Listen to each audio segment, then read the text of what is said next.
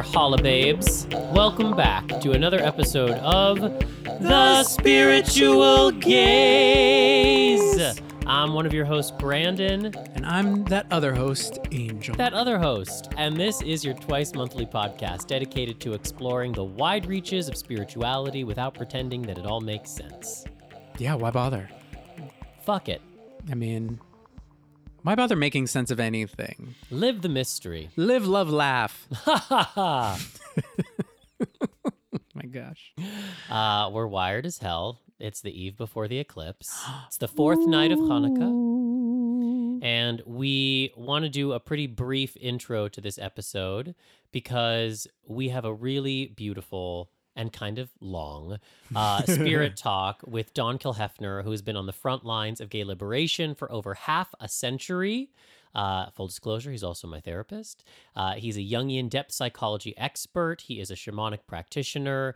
Uh, he is one of the co founders of the Radical Faeries, and he's basically the gay Yoda. I mean, he's just like a wealth of knowledge. I could have talked to him all day long. Yeah, he is also just like the biggest hearted human. Yeah. So we didn't really want to edit it down too much because No. it was all so good. So without making this like a two hour episode, we're just going to kind of roll right into some quick little check ins, a cosmic update, and then get you to the spirit talk. Yeah. Oh, but we should probably introduce ourselves. Oh, right. Uh, I'm Angel Lopez. Yes, you are. I am a writer. I am a producer. Uh, I am an astrologer, Mm hmm. A teacher, Mm hmm. a queeler, Mm. and a damn good time. That is true. You're all those things. And you? I'm Brandon Alter. I am a healer, a queeler, a tarot reader, an astrologer. I'm a writer and a performer, and I'm also a damn good time. You can be.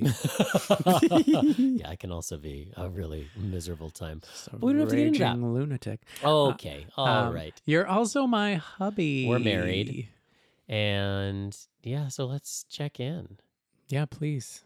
Well, I've been in the deep rabbit hole of trying to find us a new mattress. You've been down there in the rabbit hole with me. I have been. I was there for two hours today straight. It is mind boggling how many different types of mattresses there are. And uh, Well, particularly when you're trying to find like a natural organic one. the yes, for side sleepers. Yes. as we've learned, all sorts of sleepers. Um, but beyond that, my check-in is just uh, well, it's been sweet. We took the menorah out from the closet, and we've been lighting the candles for Hanukkah, which has felt very meaningful. And we're getting closer and closer to the end of the year, wrapping up our tarot class. This coming week is going to be the last Astro Club of the year. We had our last breath work. So I'm looking forward to a couple weeks of refilling my cup and some replenishment and some downtime and watching lots of movies. We've been watching the gay Lifetime and Hallmark movies, yeah. and honestly, they made me cry. Oh my god, it was so cute. I mean, particularly that Lifetime one, I thought was great with Fran Drescher. I mean, what a dream that was. it was so adorable. Yeah, Fran Drescher is an icon. Weird that she was not playing a Jewish woman because Mm, yeah. Fran Drescher is just like so iconically Jewish. Yeah. But you bought it. You were like, yeah, she's the queen of Christmas. Fine. Yeah. To balance that out, we're also watching Veneno. Oh my goddess. On Get HBO Max. thee to HBO Max. And I think HBO Max has like a free one week trial. Oh yeah. So sign up for the trial, watch all of Veneno, and then get back to us. I think it's my favorite thing I've watched on TV all year. Yeah. I mean, full disclosure, we're only a couple episodes in, so we haven't watched the whole thing, but I can't imagine it go it would go too far south because it's so beautiful. These are so our Aries placements that are like, it's the best thing we've seen all year. We've only watched 20% of it. We watched 10 minutes of it last night and we're living. But I stand by what I said. No, we watched two full episodes. Yeah. So that's my update. I'll keep it short and sweet. What about you? Uh, I'm honestly good. I'm today. I'm looking at my cards from today. I'm the Four of Mm. Cups. Yes, resensitize yourself to your life, to your heart, to your emotions. I'm feeling emotionally fulfilled Gorgeous. right now and stable. Wow. Well, that's unusual. You know what? Lately it is. and by lately, I mean the last 30 20 years. years. oh, wow, you're being kind. Well, you haven't known me that long, so. Um, but yeah, and I also in my Kim Krans animal deck pulled the spider. It's also feeling very connected to, you know, weaving my own web of creating my life. She visited you last night Yes. She's been visiting me every day. when you've ushered her back out into the backyard. yes. she shows up quite a bit. Um, but yeah, we also had our, like you said, our last breathwork healing circle yesterday, which um, is always just so amazing. And um, uh, for any of you out there who've participated, thank you so much. Um, they've just been such like healing little centers for me every two weeks. And uh, looking forward to more in the new year. And also really looking forward to Astro Club this week. Um, I mean, we've always had our webinars, but um, uh, I feel like we've kind of like shifted the energy since we rebranded it Astro Club, and they just feel like fun little gatherings. So looking forward to that, and um, yeah, and more of those as well. So doing good. Love it. Love hearing it. You seem good. There's a buoyancy to you Yeah, I'm having it. that I always find attractive. Oh well, then let's get through this quickly. okay, enough. All right. Here we go, everybody. It's time for this episode's Cosmic Update.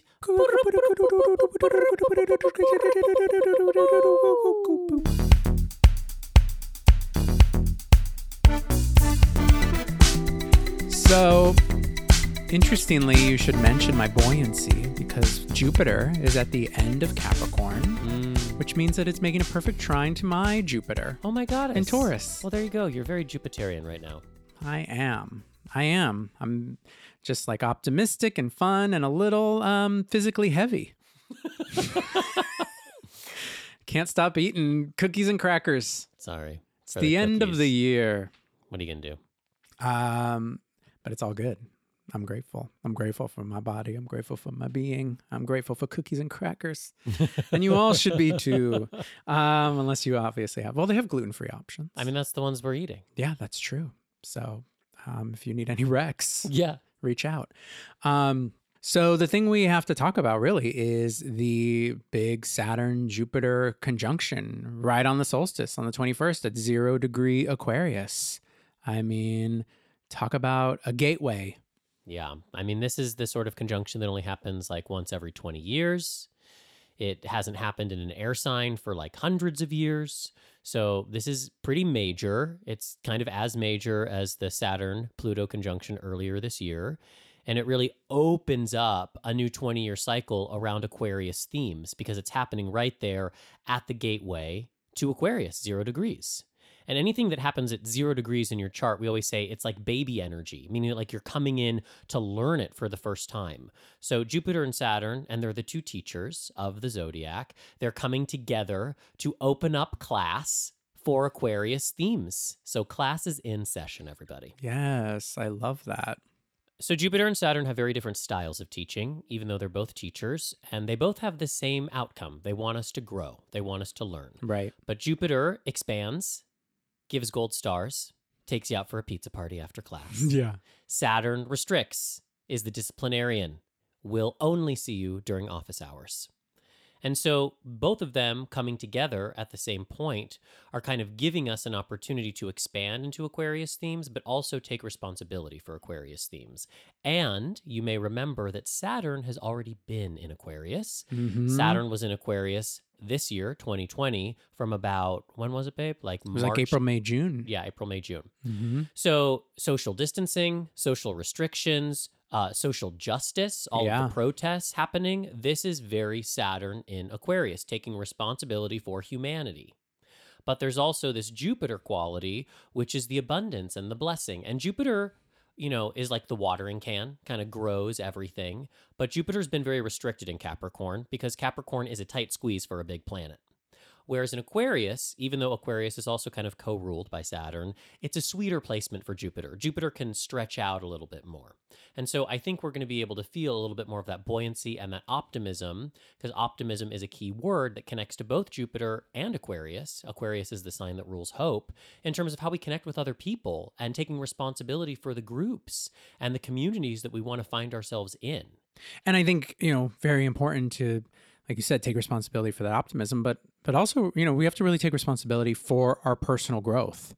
You know, so it's really important to pay attention to, you know, if you can, where this is happening for you, what area of life this is happening for you in, because it's an opportunity to really focus, you know, intention of personal growth in that area and really see, you know, perhaps how that was triggered for you earlier in this year, you know, in that April, May, June window and kind of revisit that, but in a brand new way, knowing that now it's like, you know, we're fully going through that door you know, this this Saturn Jupiter uh, conjunction, it is a big thing, but it's also fleeting. It comes and then we move and then we're charging forth. But but it is you know we're still going to be feeling in it as the two of them kind of dance in the first couple of degrees into january together. Um, but we've already also kind of been feeling it because they've been dancing a couple degrees apart at the end of capricorn.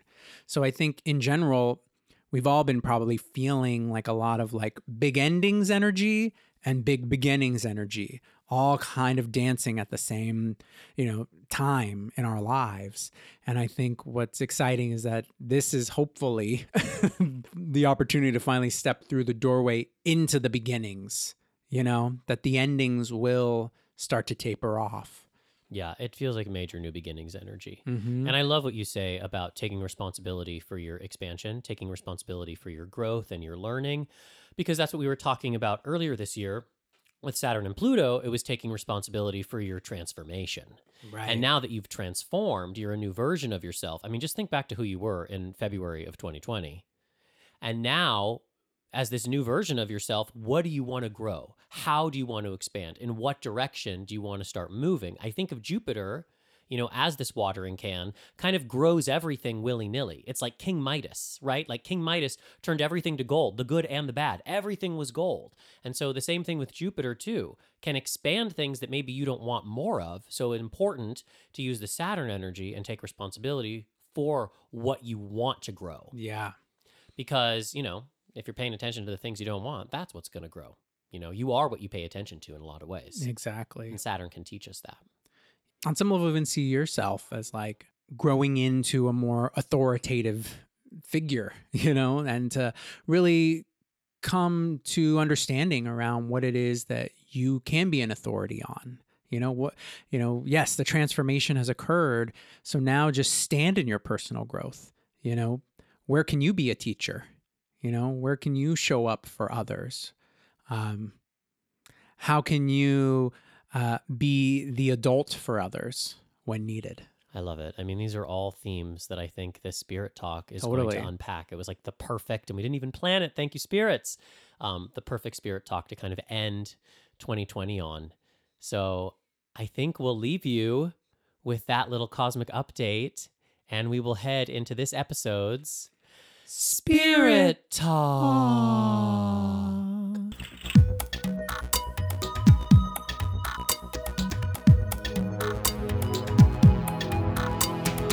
So we are here in the spirit room, and we are so honored to be sitting with Don Kilhefner. Full disclosure, Don is my therapist. I also think of him as a mentor, and he has been on the front lines of gay liberation in Los Angeles for how many years would you say, Don? Uh, 51 years, continuous 50 years. years. And Don is also one of the co-founders of the Radical Faeries, which I'm really excited to chat about at some point. And you're a gay tribal elder, self-proclaimed. Is that correct? Uh, claiming, yes, claiming, the role Claiming. of a gay tribal elder. And I'm excited to talk to you about eldership and what that means and why we need it. Oh, I'd so, love to talk about that. so welcome. Thank you for being yes, here, thank Don. you so much. Yeah. Nice to be with a Spiritual Gayz. Thank you. So I kind of want to just dive right in, and I really want to draw you out on the relationship between queer people and spirituality and our role in humanity and just queer spirit and where does that come from and we've talked about this you and i at length but i really want our our listeners to get the benefit of your kind of deep well of knowledge around the function of queer people in society This is a topic that I have been obsessed with uh, for the last 51 years. And that is why are there gay people? Why do we exist? Yeah Because we know from evolutionary biology that a trait does not exist from generation to generation to generation over millennia unless that trait is contributing to the evolution of the species. So that's the really the important question. Why are we here? Mm, yeah. Uh, uh, our oppressor, heterosexual supremacy, has defined us as a sex act. Mm, And many of us as gay people, at one time or another, have internalized that oppressive identity. yeah. And what I'm saying, and other people are saying, is no, no, no, there's something else that we're doing in society. Now, I, I'm taking the long way to get to your question, so I haven't forgotten the spiritual No, please take the long road. I'm sure our listeners will enjoy it. Uh, there is somebody by the name of Bruce Bagemihl. Most of you probably haven't heard of. He's written a book called Biological Exuberance. Biological Exuberance. On his own, he's a Canadian. On his own, he researched all the articles, peer-reviewed articles, anywhere that dealt with gayness in every species. And he found and documented 300 vertebrate species, 300, in which there is same sex courtship with sexual contact. Hmm. Over 300. Wow. So the question of whether we're natural or not is answered by him. We appear everywhere. Hmm. E. O. Wilson, E, like uh, the letter E, O, the letter O, Wilson, one of the preeminent scientists in the United States, Harvard professor, preeminent uh, biological uh, evolutionist, has written in a book called On Human Nature, uh, quote, homosexuals may be the rare carriers of the altruistic impulse in the human species, unquote. He's saying we're about altruism, idealism. Joan Roughgarden, uh, now retired, uh, evolutionary biology at Stanford University, has written a book called Rainbow's Evolution, where she looks at other species and the human species. And she says, we carry the cooperative principle in the human species. Altruism, we're, we're everywhere. Altruism, co- uh, idealism, and cooperation. Evolutionary biology at one time in the 19th and early century, early 20th century, uh, said the alpha male, the alpha female, is what causes our species to keep evolving. The second half of the 20th century and 21st century said, oh, no, no, no, that's wrong. What allows our species to evolve is cooperation. It's those species that have a cooperative structure to them are, evolving. Now, let me get back. Roughgarden says we carry the, the cooperative principle. E.O. Wilson says we carry the altruistic, idealistic principle. Those are spiritual concepts. Cooperation, idealism, altruism. Now we're talking about spirituality. So if we redefine who gay people are, and by redefine, I mean we don't see ourselves as sexual beings, but we see ourselves as spiritual beings, corroborated by science, evolutionary biology, that we are doing something in the evolution of our species, or we wouldn't be reappearing uh, millennia after millennia. The earliest finding I could find of a same sex union uh, is from something from about 2000 BC, 2000 Egypt. Wow. There's a glyph that's that's uh, talks about two uh, men living together uh, in matrimony. The the man happened to be the hairdresser to the pharaoh. You're kidding. I, I, I almost fell off of my chair at UCLA when I read that with laughing, just like oh you. my gosh. I know. Uh, one of the earliest epics that's ever been recorded coming out of the Sumerian civilization between the um, Tigris and Euphrates rivers, what's today Iraq, is the Epic of Gilgamesh. And the essence of that epic is of two men falling in love with each other. and becoming inseparable. Enkidu and, and Gilgamesh. So what I'm saying, we've been around for a long time. We've been um, around before there was written history. And the question is, why do we keep reappearing? Uh, millennia after millennia after millennia. Uh, I, and you and I are the most recent addition of that tradition. And I would say heterosexuals are primarily responsible for the reproduction of our species. Gay people, LGBTQ people, are responsible for the spiritual evolution of our species. Hmm. Cooperation, altruism, and many, many other traits that we carry. So, getting back to that question, um, uh, there is a connection between spirituality and gayness. It's true in other uh, societies as well. I think I once turned you on to a writing by Malidoma Somé. Yes. An elder and a shaman who comes out of Burkina Faso. And in his culture, gender is determined not by the plumbing between your legs, but gender is determined by the frequency of your vibration. Mm-hmm. And those people having the highest vibration are people like you and me, gay people, lesbians. And their role in society is as gatekeepers. What do I mean by gatekeepers? They are responsible for keeping the gates open between the visible world and the invisible world. Because if those gates ever close, um, uh, a society will implode. And so the highest ritual role among the Dagara people in Burkina Faso is to what you and I would call gay and lesbian people. Hmm. They would call them gatekeepers.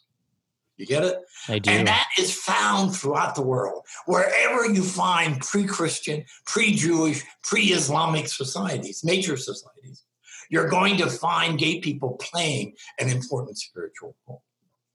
Now that was a long answer to a short question, but a beautiful answer though. No, it was so powerful, and I welled up. I laughed. I cried.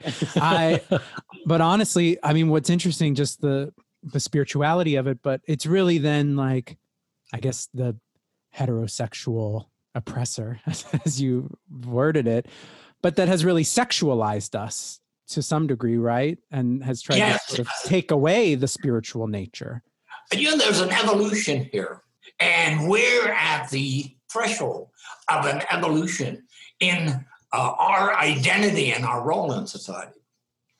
So, what came before was not as evolved as we have today. So, we're dealing here with a process that has evolved over time. But today, we're at that threshold where we as gay people need to redefine who we are and this represents a revolution in gay consciousness, revolution in LGBTQ awareness of who we are and what we do.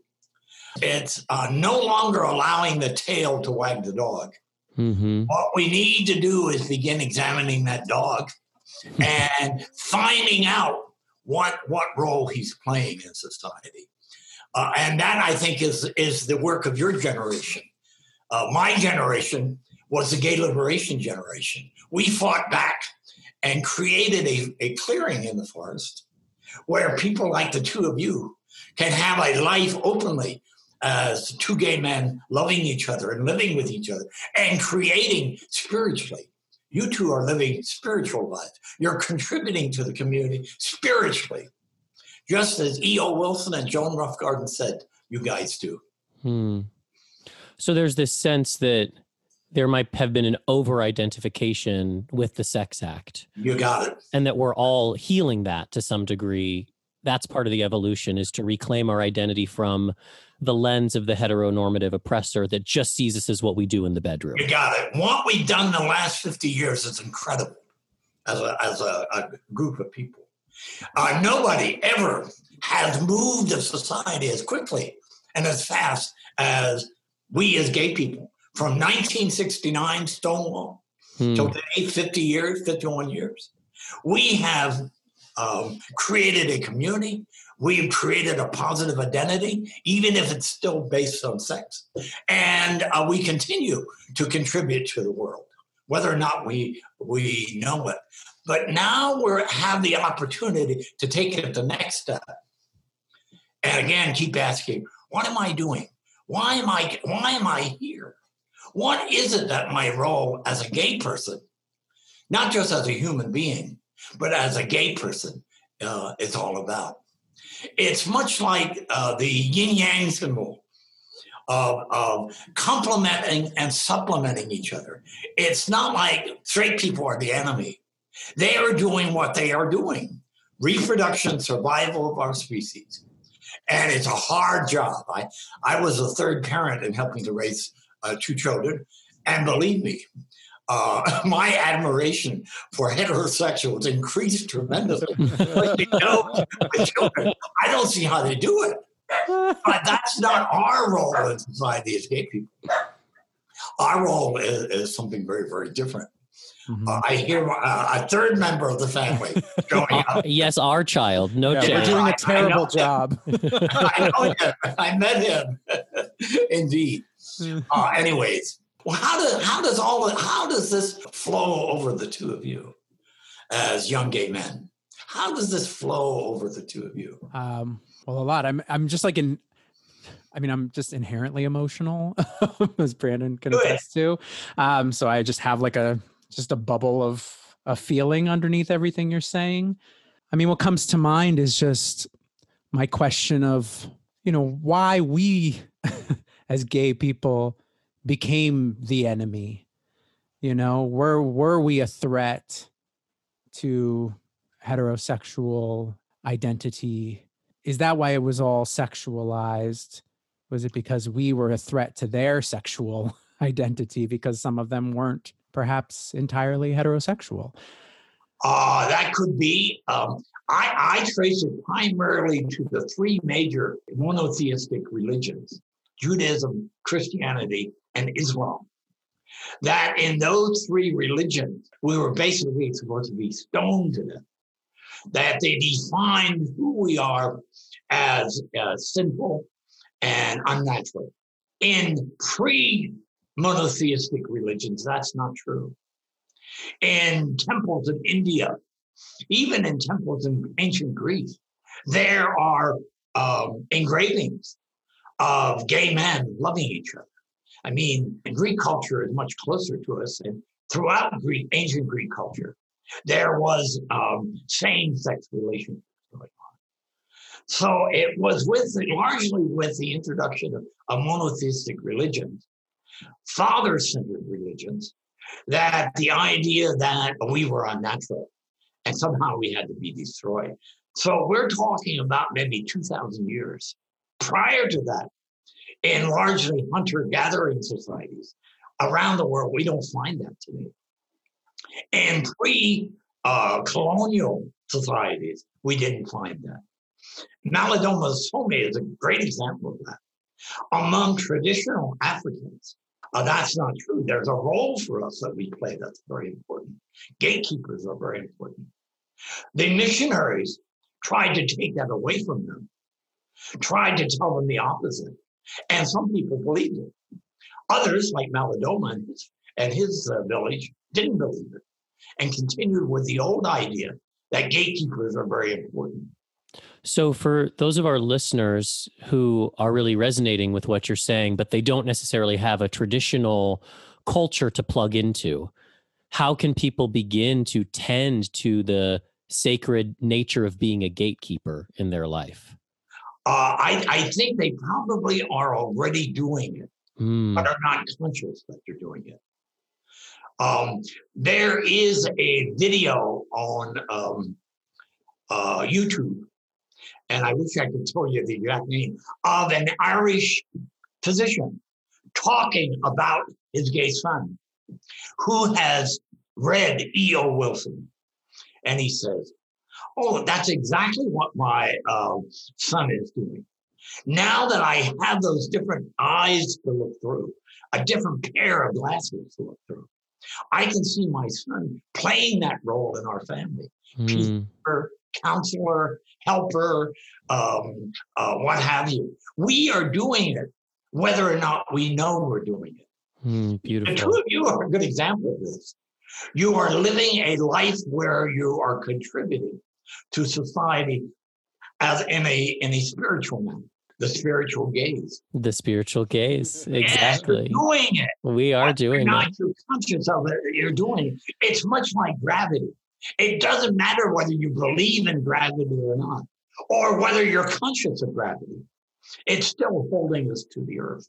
It's still operating, even though we don't know it. I love Now, it. We know about gravity. Now we're we're trying to know about why are there gay people here? Why do we keep reappearing and reappearing all the time? Anyways, uh, back to your question, Angel. Uh, it's only been in the two, last 2,000 years that this persecution of gay people taking place. And it, it, it, it, parallels uh, monotheistic religions in the West, primarily Catholicism and Judaism. Uh, and Judaism actually is, is less intolerant than, than Christianity. And we've been defined by in a hetero, heterosexual supremacy culture. We've been defined as inferior. And as inferiors, we need to be destroyed one way or another, either physically destroyed or intellectually destroyed. But we need to be destroyed. And one of the things that gay liberation has done is reverse that process. We fought back and said, "Uh, incorrect. And we didn't ask them to accept us. We developed self acceptance. And that's an important thing to understand. Prior to the Stonewall, the Stonewall Rebellion, gay people were looking for acceptance, saying, We're just like you are, except for a few things we do in bed, the sexual definition. The gay liberation revolution said, Oh, no, no, no. Self acceptance, accepting ourselves as good and, and whole human beings.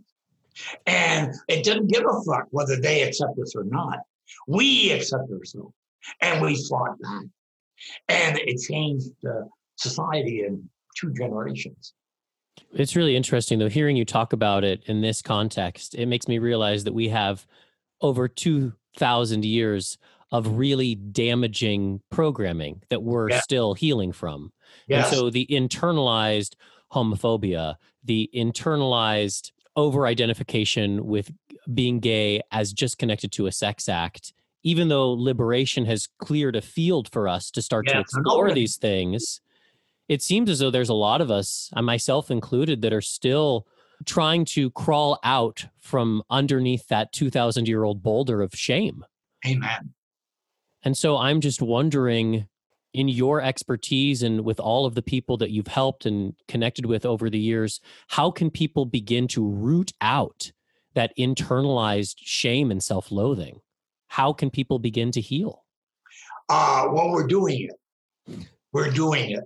One way is to get involved in the community in some way or another. Mhm. What makes the advances possible that we have made is we've created a community where we assume responsibility for each Mm, other. That didn't exist prior to Stonewall. After Stonewall, communities here in Los Angeles, in particular, uh, uh, a gay community was started and something called the Gay Community Services Center, where we actually opened a facility that said, with a sign on Wilshire Boulevard, we're gay, we're a community, we're providing services to other gay people, and we're, a- we're the center around which we would like a community to coalesce, and it worked. Today, that center operates on a budget of uh, $147.5 million, wow. has 700 employees, uh, owns real estate all over the city. Um, uh, but it's assuming responsibility for each other. Community becomes one of the ways that they begin to change. Reading. I don't think you'll, you'll, you'll get it on visual culture. I don't think you'll get it from a screen generally. You'll have to read. Get a, get a subscription to the Gay and Lesbian Review or leading intellectual journal. Begin to read biographies of people like Whitman and Harry Hay and what have you. Begin to find out about your history. Find out where you came from. You can't know where you're going until, until you find out where you came from. Jewish people have done an excellent job of that, of keeping their history alive so that uh, can be traced back thousands and thousands of years. We as gay people have 50 years since the Stonewall Revolution. So we're still at the beginning of this, but finding out about your history. And then uh, maybe considering some of these new ideas that are circulating about the role that gay people play in society. Beautiful. Well, I'd love to shift a little bit and start uh, to yes, do that. and start to ask you and draw you out about the Radical Faeries. Got it. And I would just say, like, you know, thinking about it, yeah, I, I grew up, you know, in a pretty, what I felt was a pretty oppressed, just, you know, upbringing. And um, I eventually escaped to San Francisco and um, when I was 18. And I do feel like that really helped shifted me quite a bit. And um, yeah, it definitely helped shift me quite a bit. And the Radical Faeries were such a presence um, in my life there. Um, but I was always very uh, apprehensive to get fully involved because it was such an invitation to liberation and personal acceptance that I think as a young gay kid, Recovering Catholic. recovering Catholic, and How old were you at the time? Yeah, I mean, I was yeah, probably like 19. I was working at the Tower Records in the Castro, and just you know, dipping my toe into it all, but was definitely probably much more into like club culture and bar culture, but was sort of feeling the call into the the spiritual realm of it. And I remember going up north toward like Guerneville and going to like sort of an sort of a woodsy party and feeling like, oh, this this feels like a world I want to be in. Of course, I'm very I'm probably generalizing the identity of the of the fairies to some degree, but um, but all that to say, just the like sort of realm of the Radical Faeries was something that just kind of played like a role, and I think was always kind of in the back of my mind as like a place I always wanted to end up. um, and so before we even talk about it, I honestly just wanted to like thank you for launching such a movement because even as as a young kid like me in the mid 90s um already that felt like just the know the the knowledge of them and the brief interactions with them that I had felt like even an invitation into me shifting from gay as a sexuality to a spirituality. Amen. Yeah, that's what it was about. Back in the um, 1970s, Harry Hay, who's an important historical figure in, in, in our for our people, Harry uh, uh, was the person who got the Mattachine Society, founded in 1951, which was the first organization uh, that focused on uh, our oppression as, as, as gay people. They called them homosexuals at the time. And um, uh, Harry and I, during the 1970s, kept in contact with each other uh, by telephone, by uh, postal mail. Um, I would, uh, he would visit LA periodically. I would visit San Juan Pueblo, where he lived in in New Mexico along the Rio Grande River. And um, by the end of the 70s, Harry and I were getting a little concerned about where gay liberation was going. It, feel, it felt like it was moving more in a gay assimilation direction.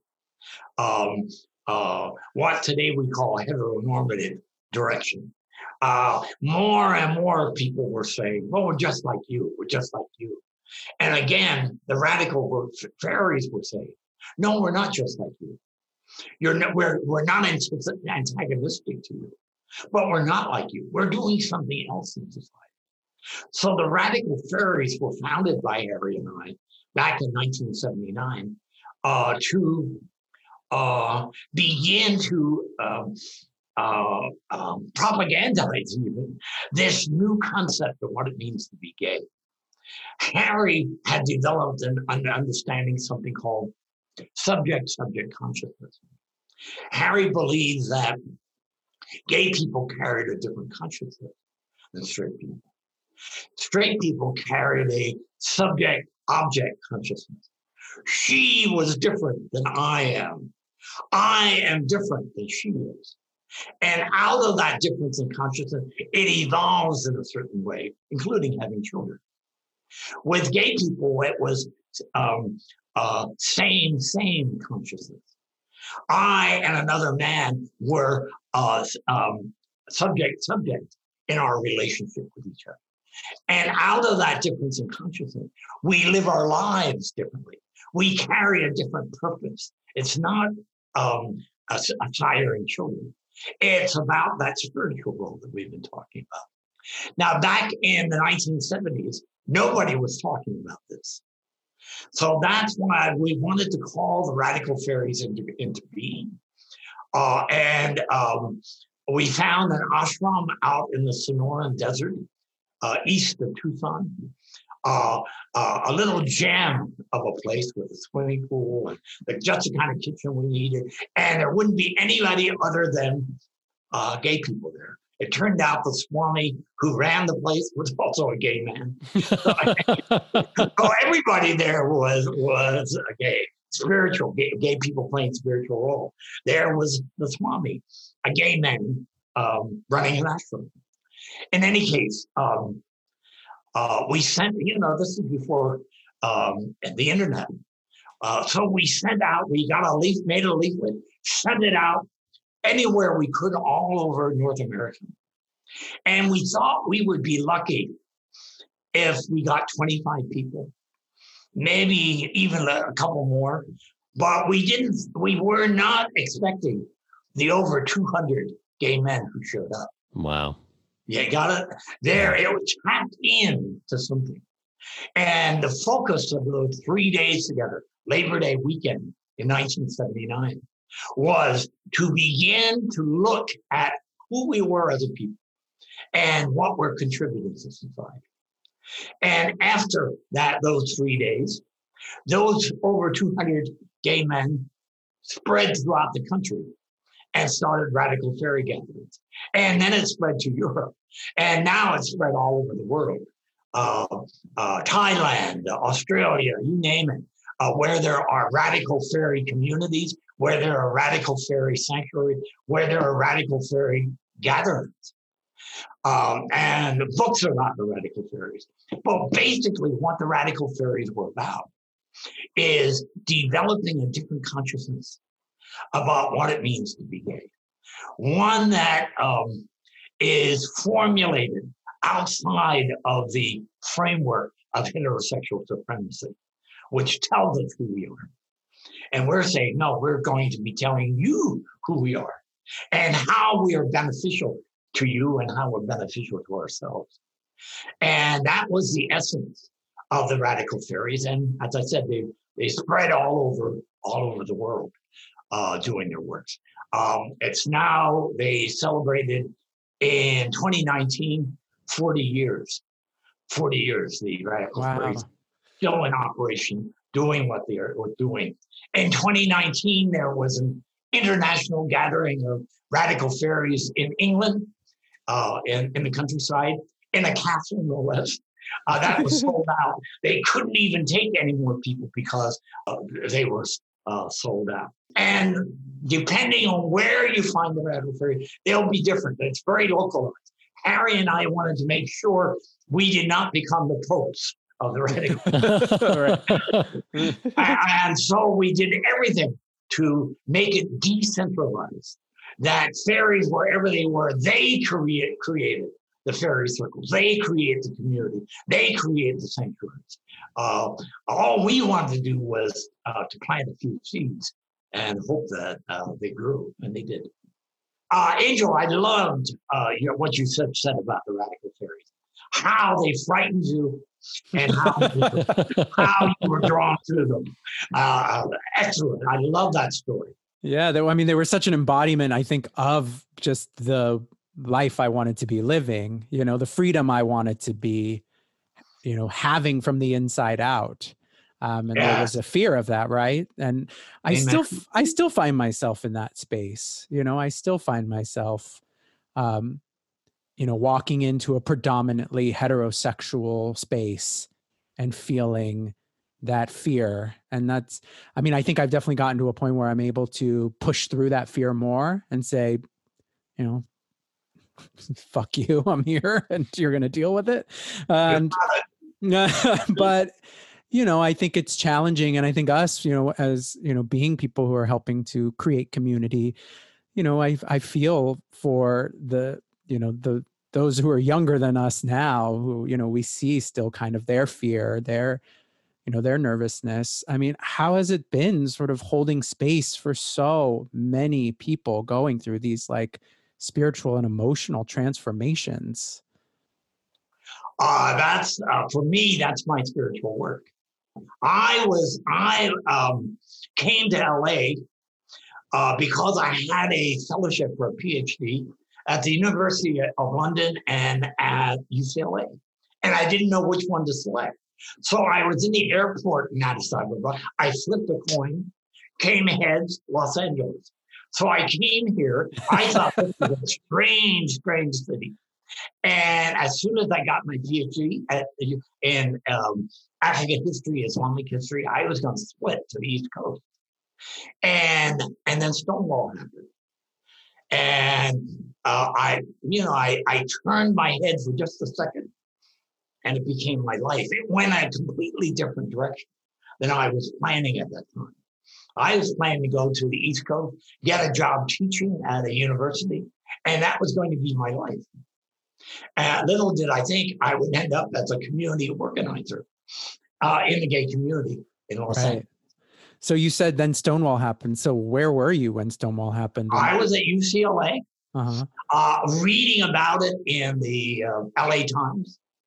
And I was actively involved at that time in the anti Vietnam War movement and social justice movement in this country. And I read that and I thought, this is about me. This is about my life. Mm-hmm. This is about my freedom. How can I work towards the liberation of other people and not work on towards my own liberation? So I got involved in gay liberation and organized the gay liberation front office here in Los Angeles, and one thing led to another.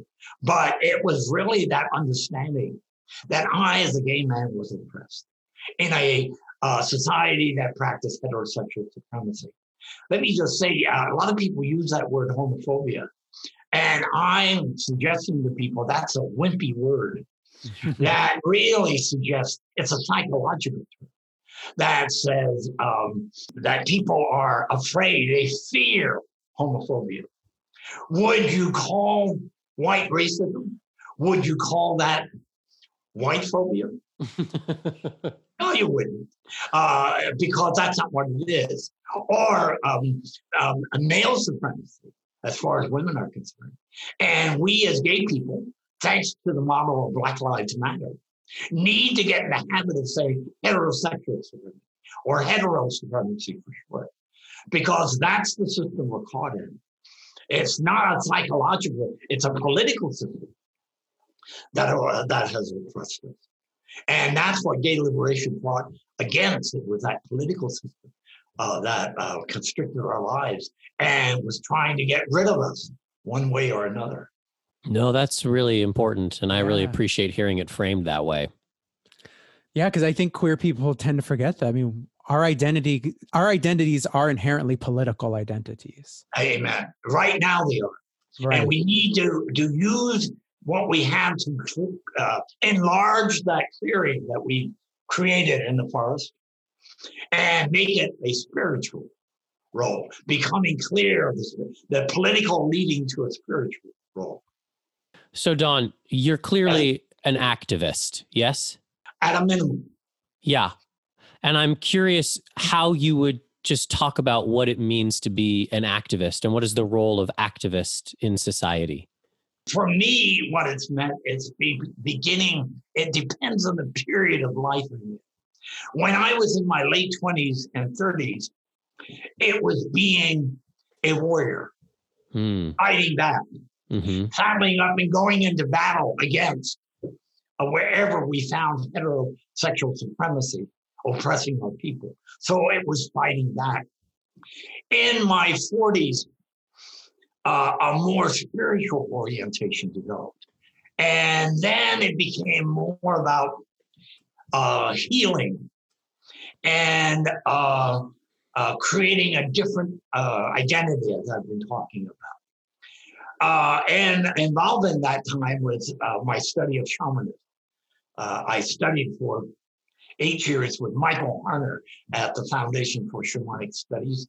And um, uh, uh, I began to reorient my life on the basis of my own development, continuing to work in the gay community, but uh, from a slightly different perspective. Shamanism is important because wherever shamanism was found traditionally in the world, it was gay men and lesbians that were largely those village shamans. And there's lots of historical references for this. So that my interest in shamanism uh, was a natural evolution for me as a gay man, tapping into a legacy that goes back thousands and thousands of years, and uh, starting doing um, workshops here in Los Angeles and elsewhere called Seeing in the Dark, colon, an introduction to gay shamanism, trying to bring back into the community an understanding that shamanism is one of the roles that we historically played. I'm not saying that they're not heterosexual shamans, because there are. But I'm saying we are in those roles, medicine roles, way out of proportion to our numbers in the population. Hmm. And so during that period, 40s and 50s, uh, it was uh, working as a Jungian depth psychologist and shamanic practitioner. Um, then, when I got moved towards my late 50s, I began to realize I'm moving into a different stage of my life. I'm becoming an elder. And so the last 20 years of my life uh, has been spent uh, facilitating intergenerational dialogue and cooperation and claiming the role of gay tribal elder. That um, the, something that is missing from our society is the role of the um, queer elder and trying to develop that role in the community as well as um, uh, facilitating intergenerational consciousness. Um, right now, there's a group of uh, uh, uh, uh, made of made up of queer men from 22 to 82 and everything in between. And what we're doing is we're trying to create a book, an anthology called Becoming a Queer Elder, colon, Eldering and Intergenerational Consciousness.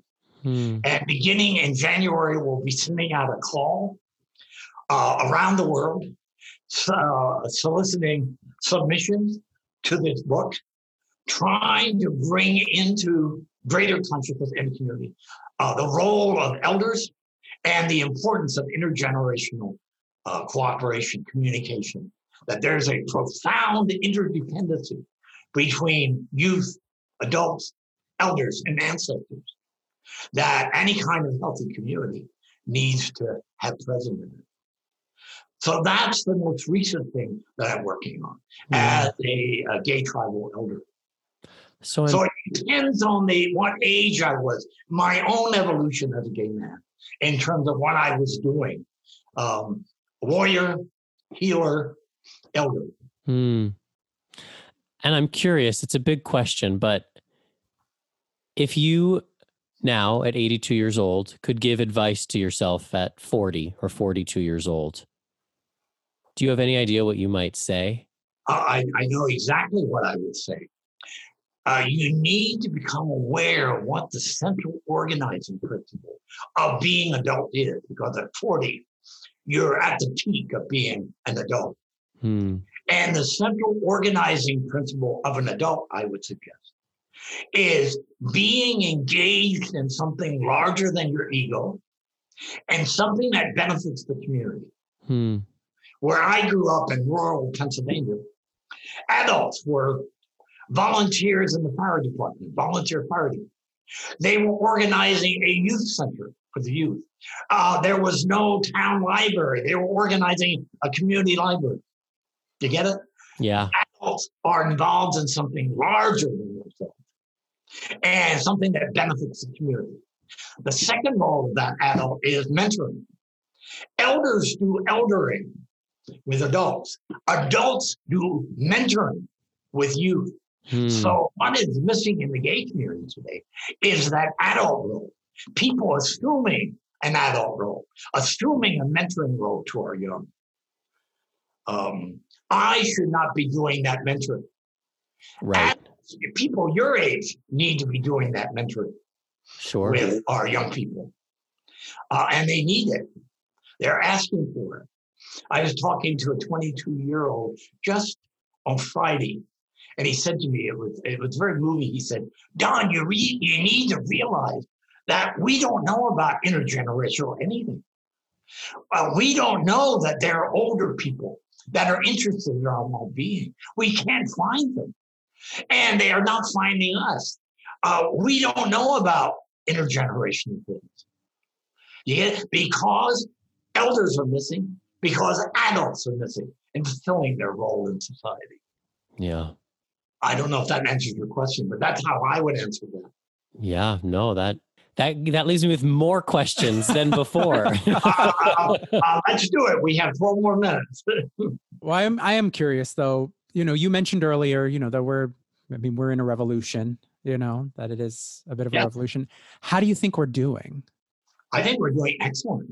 oh, I good. That's nice to I think in the last 50 years, what we've achieved is just outstanding. 50 years ago, if you were here in Los Angeles or any major American city, there was no community.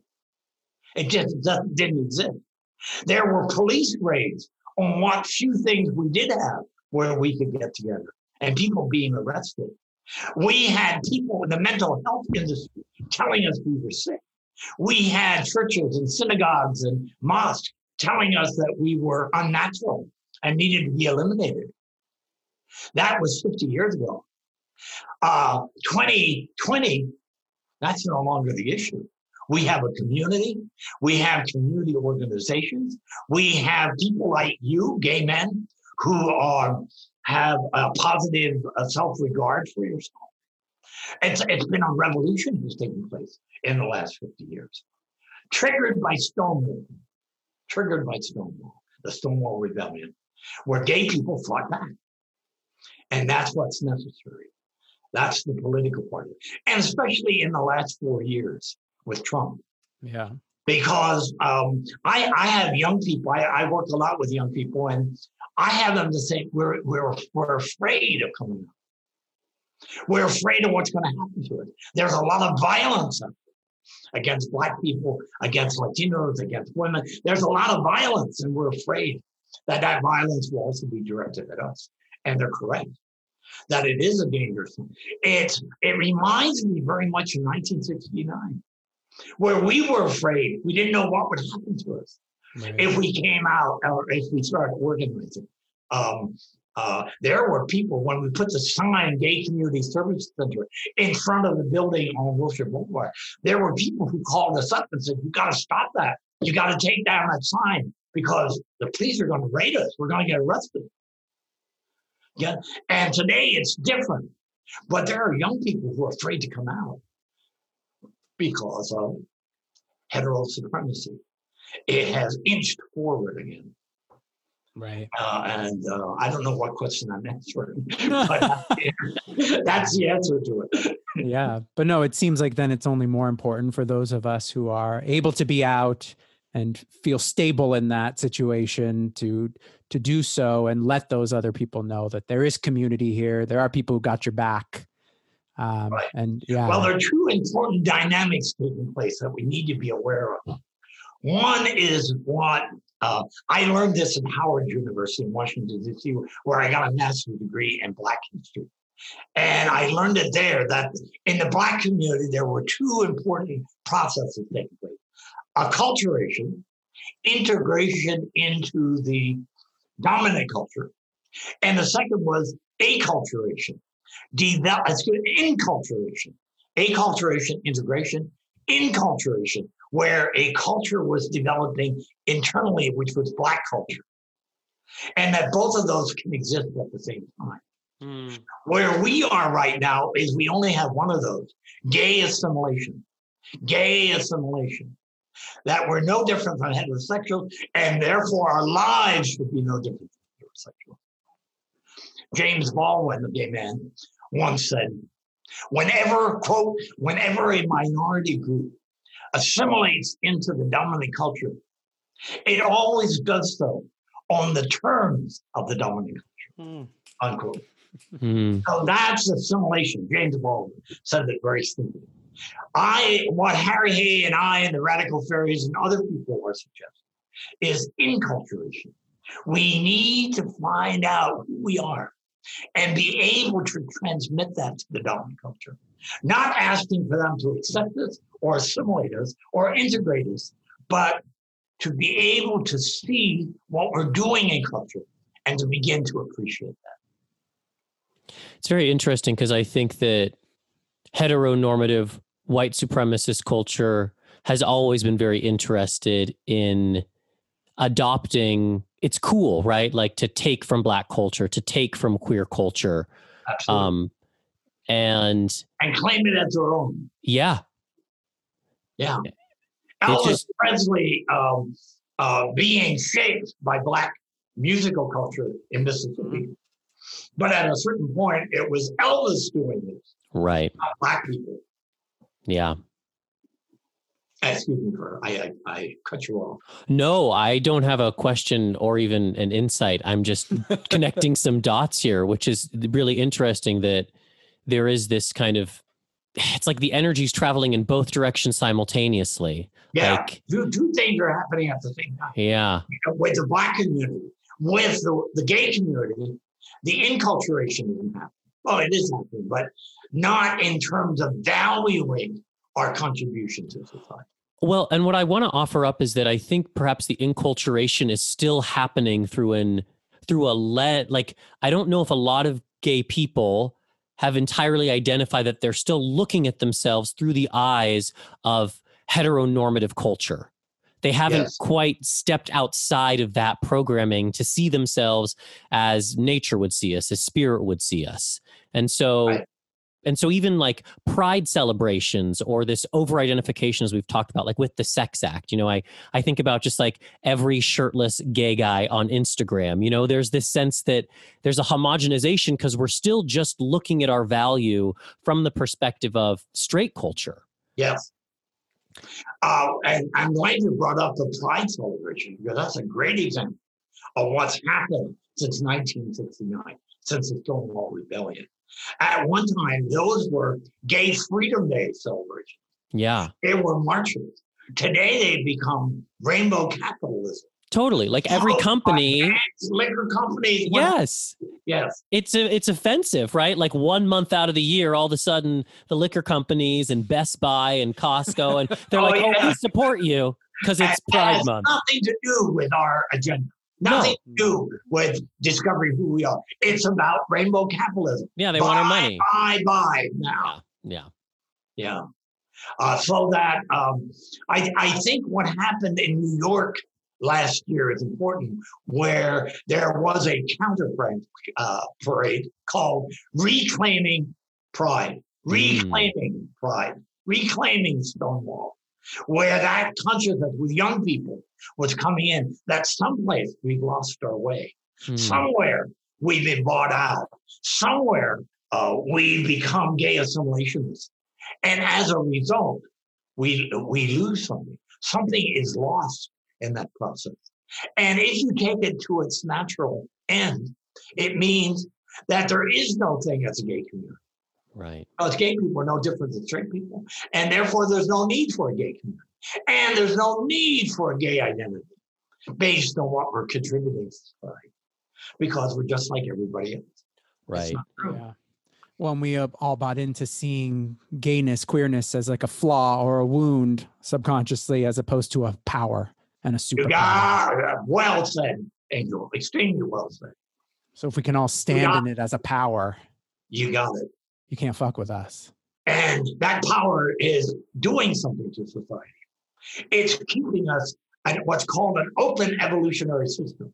We're continuing to evolve because what we are doing in society and what heterosexuals are doing in society. They're taking care of the reproduction. We're taking care of the spiritual needs of the community. Well, I wish they'd just keep making more of us because how do we get them to No, don't worry. They're making too many. That's true. Yeah. Well, Don, I just want to say thank you so much. I realize we're getting to the end of our time together. So, is there anything else that you would want to share with, you know, our Oh, community? yeah, there is something. As I said earlier, uh, we're working on bringing out a new anthology, exciting new anthology called Becoming a Queer Elder. Um, uh, go to the website, queerelder.org, queerelders.org, queerelders.org, and see if it speaks to you. And we'd love to have you contributing to that anthology. Beautiful. And how can people find out more about you and your work and your offerings? Uh, they can email me at Don Kilhefner, D O N K I L H E F N E R, at S sexy B as in boy, C as in cute, uh, SBCglobal.net. Email me and I'd be glad to engage you. Well, it's always a privilege to just kind of sit at your feet, Don, and just to you never sat at my feet. not metaphorically, you know, by the river where we sit. I'm teasing you. I know you are. Um, and I'm just so this is the first time that you've ever gotten to meet Angel too. So it's yeah, so I know. nice. I'm impressed. Oh, I'm impressed. What came what came out of his mouth? I'm Yeah. He's a keeper. You're a good. You're a good pair. Oh, wow. Thank you. Very. No, I'm, I'm glad the two of you are together. Um, but please let me say thank you so much for all the work that you've done for our community. Um, for me personally, um, not just in keeping Brandon correct and Corralled. corralled. So thank you.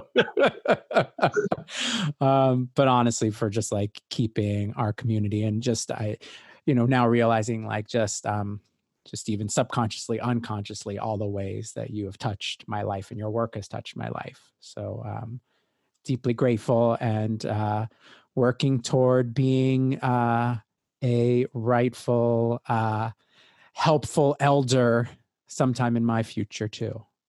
Got it. And I am grateful for the Spiritual Gayz. You guys are causing trouble. We are. Yeah, I love it. We're fucking shit up. you got it. I love it. Peace be with you. and Uh, also with this- you. this is the end, isn't it? Yeah. But I Yeah. mean, yeah. All right, everyone. Well, I truly hope you enjoyed that as much as we enjoyed facilitating that conversation. Um, he really is a legend and a love of a human being, true queer icon. So, um, we, of course, are going to do our tarot card of the episode. But first, if you recall, we actually had a little bit of a giveaway that we were going to do. yes, we did. We Mhm, did not so- forget. So if you're still here at the end of the episode, you might have won. Yeah, so we wanted to just do that. And we basically took care of it in advance of the episode. So we just want to announce the winners. If you recall, it was about leaving a review uh, somewhere out there in the uh, cyber stratosphere. And thank you to everyone who did so. And we read all the reviews that we got via Facebook and Insta and Podbean and iTunes, and we, we yeah. aggregated them all. Angel wrote a list of everyone who did and numbered them, did not tell me the numbers, and then asked me to just choose two numbers out of the sky. Yeah. And so that's how we chose our winners. So our winners are receiving mini readings from one of us. So first up, receiving a reading from Brandon is Lily Witch 11. So if you are Lily Witch 11, just shoot us an email at the Spiritual Gayz at gmail.com and we'll figure out how to get you hooked up with a reading with me. I'm so excited to meet you, Lily Witch 11. Yeah, and Lily Witch said, I listen to a lot of spiritual podcasts, but this one is by far my favorite. Brandon and Angel are so charming. Oh, That's kind. Stop. Personable, Oh relatable, funny, and human. Well, Truth, we true. are. Uh, while talking about the big spiritual questions of life, I often laugh out loud while listening and learn some deep new perspectives. Thanks, guys, for making such a good show! Exclamation points. Well, thank you, Lily Witch. I know. Thank you. Um, all right. And now receiving a reading from me uh, is the lovely T. Sterling. Yes, T Sterling. Uh, so also, yeah, just shoot us an email Yeah. and we'll set it up.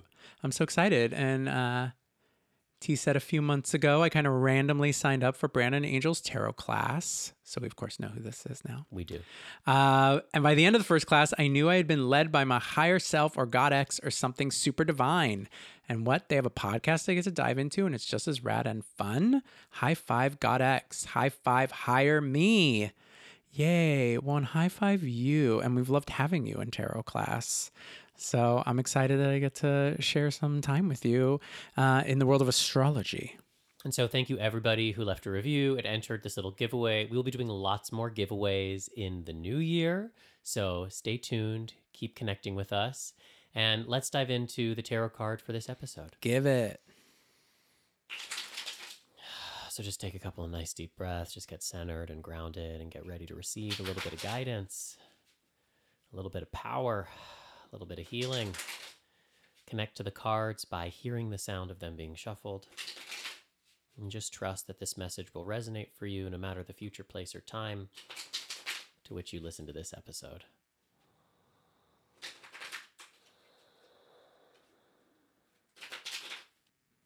It's the death card, everybody. Oh. So listen, Right on cue. the death card is also the rebirth card. Both of these energies are contained in this one major arcana moment. And I actually think this card is perfectly illustrating what we've been talking about these last couple weeks, which is that beginnings are hidden in endings. So, death is about change and transformation. It's about understanding what needs to be released, what needs to be recycled, what needs to be let go of in order for the new, in order for the rebirth, in order for the beginning that you're ready to have. So, whatever side of the veil you are on, in terms of are you still in the letting go phase or in the beginning phase, and maybe you're one foot in each, just keep moving forwards in that process.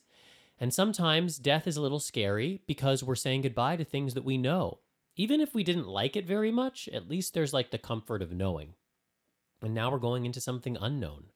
But just know that whatever you're heading towards, if your heart is open and you're paying attention to the signs, is more in alignment for you. And remember that death is an ally. Death is not out to get us. Death is not punitive. Death is not punishing. Death is truly here to help us move forwards with what our soul came here to do. Death is number 13 in the tarot, which adds up to four, which also reminds us of the emperor. And so, death, in a way, is also foundational. Death gives us a new foundation. And so, if you feel like 2020 has shaken you to your foundation, shaken you to the core, and you've had to rebuild it, then trust that that rebuilding of the ground level of the building of your heart is sturdy enough for whatever you want to put on top of it now. Change, babies, change. Whatever you're asking about, whatever you need to know, the answer is time to change. Yes. We're ready. We're ready, peeps, for the change.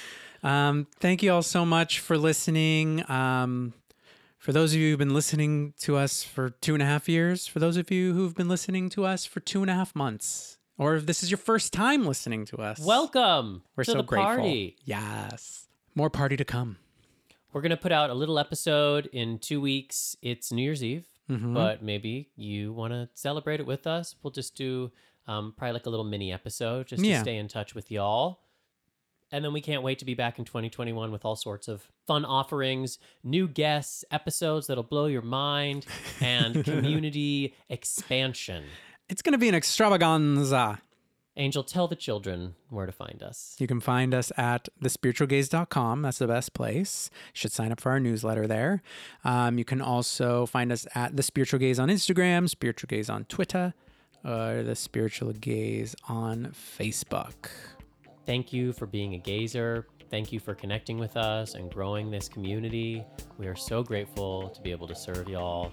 And we love getting to put faces to names and names to faces. And until next time, this has been your transit through the spiritual gate.